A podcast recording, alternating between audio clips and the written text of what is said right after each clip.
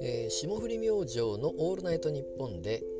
えー、せいやさんが、えー、鹿島の試合を見に行ったら、えー、0-3で、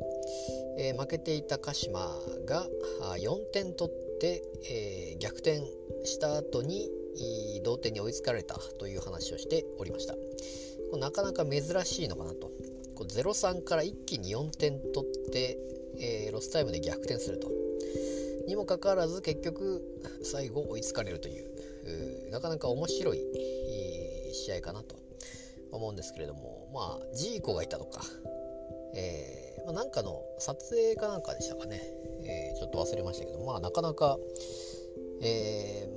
ー、まあやっぱりジーコ監督もやってましたもんね、まあ、私がやっぱりその、まあ、アルシンドと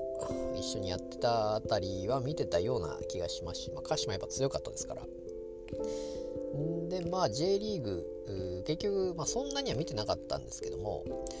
えー、まあ、今実際今は J2 を見てる状態でございましてやっぱり J2 も面白いと